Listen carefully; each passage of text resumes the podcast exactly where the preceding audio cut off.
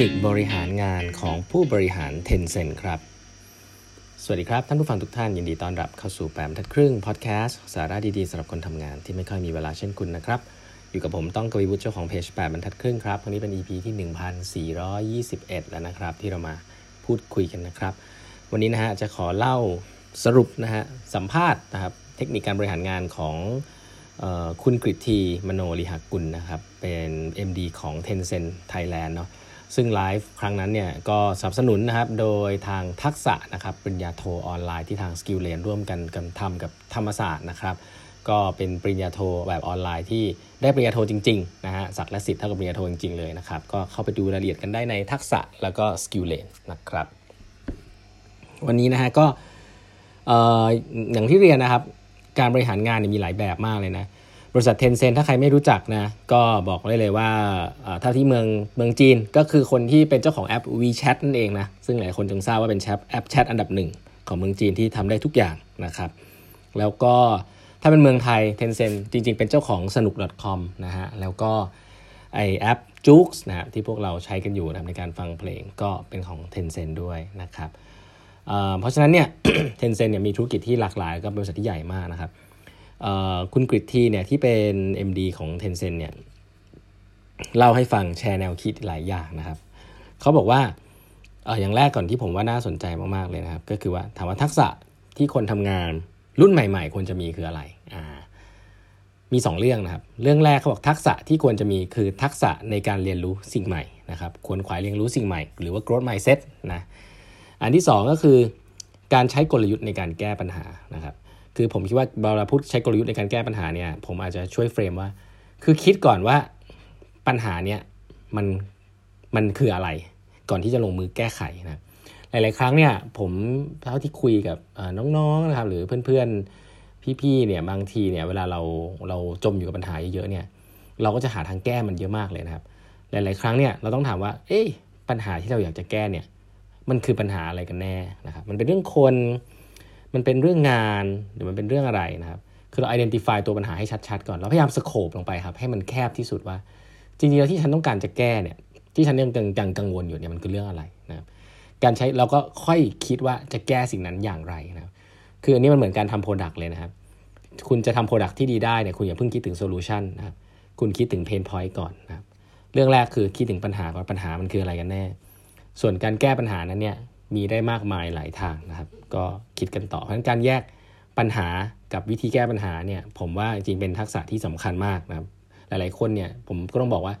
จำลงไปเลยว่าจะแก้เลยบางทีต้องถอยกันมาก่อนนะครับ อันนี้สำคัญมาก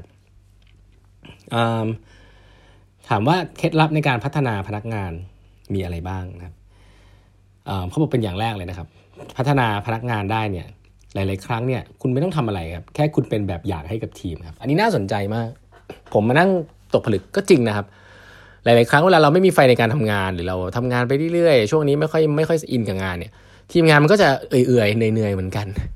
แต่หลาย ๆ ครั้ง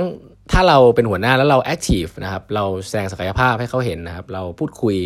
เราแสดงถึง vision นะครับ เราให้กำลังใจนะครับ ช่วยเขาแก้ปัญหาเนี่ยจริง ๆ แล้วถ้าคุณมีพนักงานที่ดีเนี่ยเขาจะสังเกตคุณครับว่าคุณทำอะไร แล้วก็ ในฐานะที่เขาอยู่ในทีมเดียวกับคุณเนี่ยคุณไม่ต้องบังคับเขานะเขาจะพยายามทำตามคุณเองนะครับโดยที่เขาไม่รู้ตัวด้วยซ้ำคือเพราะฉะนั้นการเป็นแบบอย่างที่ดีเนี่ยยังไงเป็นเป็นสิ่งที่ช่วยพัฒนาทั้งทีมได้แบบที่ไม่ต้องใช้เงินสักบาทนะไม่ต้องส่งไปเทรน ผู้นำที่เป็นแบบอย่างที่ดีเนี่ยลูกน้องจะได้รับการเรียนรู้จากสิ่งนั้น เยอะมากโดยที่เขาไม่รู้ตัวนะครับอันนี้ผมเชื่อสนิทใจเลยเพราะนั้นถามว่าเคล็ดลับการพัฒนาการพัฒนาพัฒนางานที่ดีสุดทำไง คำตอบก็คือคุณนั่นแหละเป็นผู้นำที่ดี และเป็นตัวอย่างให้ลูกน้องนะครับ นี่คืออันแรก อันถัดไปก็คือเป็นการสร้างระบบให้ทีมงานรับงานกันต่อได้ หลาย ๆ ครั้งการพัฒนาพนักงานเนี่ย มันไม่ได้มีแค่คนเดียวนะครับ เราต้องทำไงให้เรามีระบบที่พนักงานสามารถที่จะแชร์ knowledge กันได้ เพราะฉะนั้นเซสชันของการแชร์ knowledge ภายในไม่ต้องออกไปข้างนอกนะแค่แชร์ knowledge ภายในอะเวลาคนมีงานอันนึงแล้วทำสำเร็จเนี่ยแชร์ว่าทำสิ่งนี้อย่างไร มีความสำคัญมากนะครับ เพราะว่าหลาย ๆ ครั้งเราเป็นงมงานของเราเองเราไม่รู้ว่ามีคนทำสิ่งนี้อยู่แล้วเนี่ยนั่นนะฮะคือเสียเวลา เพราะฉะนั้นการพัฒนาพนักงานที่ดีก็คือเรียนรู้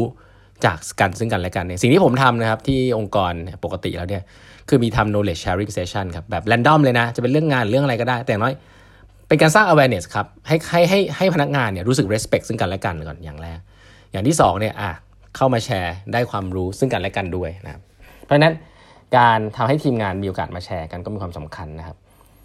อะเพราะฉะนั้นสองอย่างนี้ผมคิดว่าเป็นสิ่งที่เป็นเคล็ดลับเลยนะครับในการพัฒนาพนักงานเนาะไม่ได้เป็นการส่งไปคนไปเทรนนิ่งหรือมาฟังแบบบรรทัดครึ่งอะไรเงี้ยไม่ใช่นะจริงก็เป็นสิ่งที่แนะนำนะฟังแบบบรรทัดครึ่งอะไรเงี้ยแต่ว่าคุณควรจะเป็นแบบอย่างที่ดีให้ลูกน้องก่อนที่จะบอกให้พนักงานมาฟังนู่นนี่นั่นนะครับถามว่าวิธีการออกจากคอมฟอร์ทโซนของตัวเอง ทำยังไงครับเวลาเราเราไม่กล้ารับงานใหญ่ๆเนี่ยเรากลัวล้มเหลวเนี่ยวิธีคิดคือให้วางเป้าหมายให้ใหญ่กว่าตัวเองครับอ่านี่ผมว่าน่าสนใจ คือถ้าคุณคิดถึงสังคม คุณคิดถึงอะไรที่มันบียอนตัวเองเนี่ยหลายๆครั้งคุณจะไม่กลัวเฟลนะหลายๆครั้งที่เรากลัวความล้มเหลวเนี่ยถามว่าเรากลัวอะไรคือเรากลัวคนอื่นมองว่าเราล้มเหลว อันนี้มันเป็นแนวคิดแบบทำข้อสอบช่วงมปลายมากๆเลย เพราะว่าทำดีทำไม่ดีก็มันก็คือฝีมือเราใช่ไหมมันล้มเหลวก็เพราะว่าเราไม่อ่านหนังสือมาอะไรเงี้ยแต่จริง ๆแล้วเนี่ยในชีวิตจริงอะครับ การล้มเหลวไม่ล้มเหลวเนี่ยมันหลาย ๆ ครั้งถ้าเราบอกว่ามันเป็นโดนจัดจากสายตาคนอื่นเสมอเนี่ยคุณจะไม่กล้าทำอะไรเลยนะแล้วคุณก็จะไม่กล้าทำสิ่งที่อยู่ออกจาก comfort zone ด้วย แต่ถ้าคุณมองว่าสิ่งที่อยู่นอก comfort zone คุณมันยิ่งใหญ่เหลือเกินกว่าตัวคุณเอง เช่น คุณอยากจะช่วยให้นักเรียนจำนวน 50,000 คนมีรายได้ แล้วก็มีตังค์ไปโรงเรียนอย่างเงี้ยโอ้โห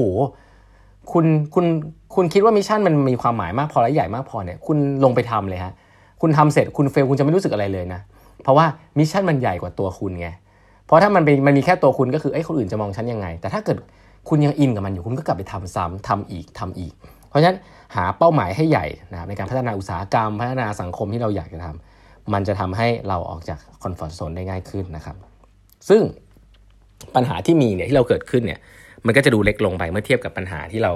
พยายามจะแก้นะอันนี้ก็เป็นเทคนิคนะถามผมเป็นเทคนิคนะ คือมองให้ออกจากตัวเองไป มองถึงส่วนรวมนะ เมื่อคุณมองสิ่งเหล่านั้นปุ๊บเนี่ย ตัวคุณจะเล็กลง เมื่อตัวคุณเล็กลงปุ๊บเนี่ยเฟลเลียของคุณก็อาจจะไม่ได้สำคัญละนะครับโอเค วันนี้เวลาหมดแล้วนะฮะ ฝากกด subscribe แบบทัดครึ่ง podcast นะครับ แล้วเดี๋ยวพบกันใหม่ในพรุ่งนี้นะครับ สวัสดีครับ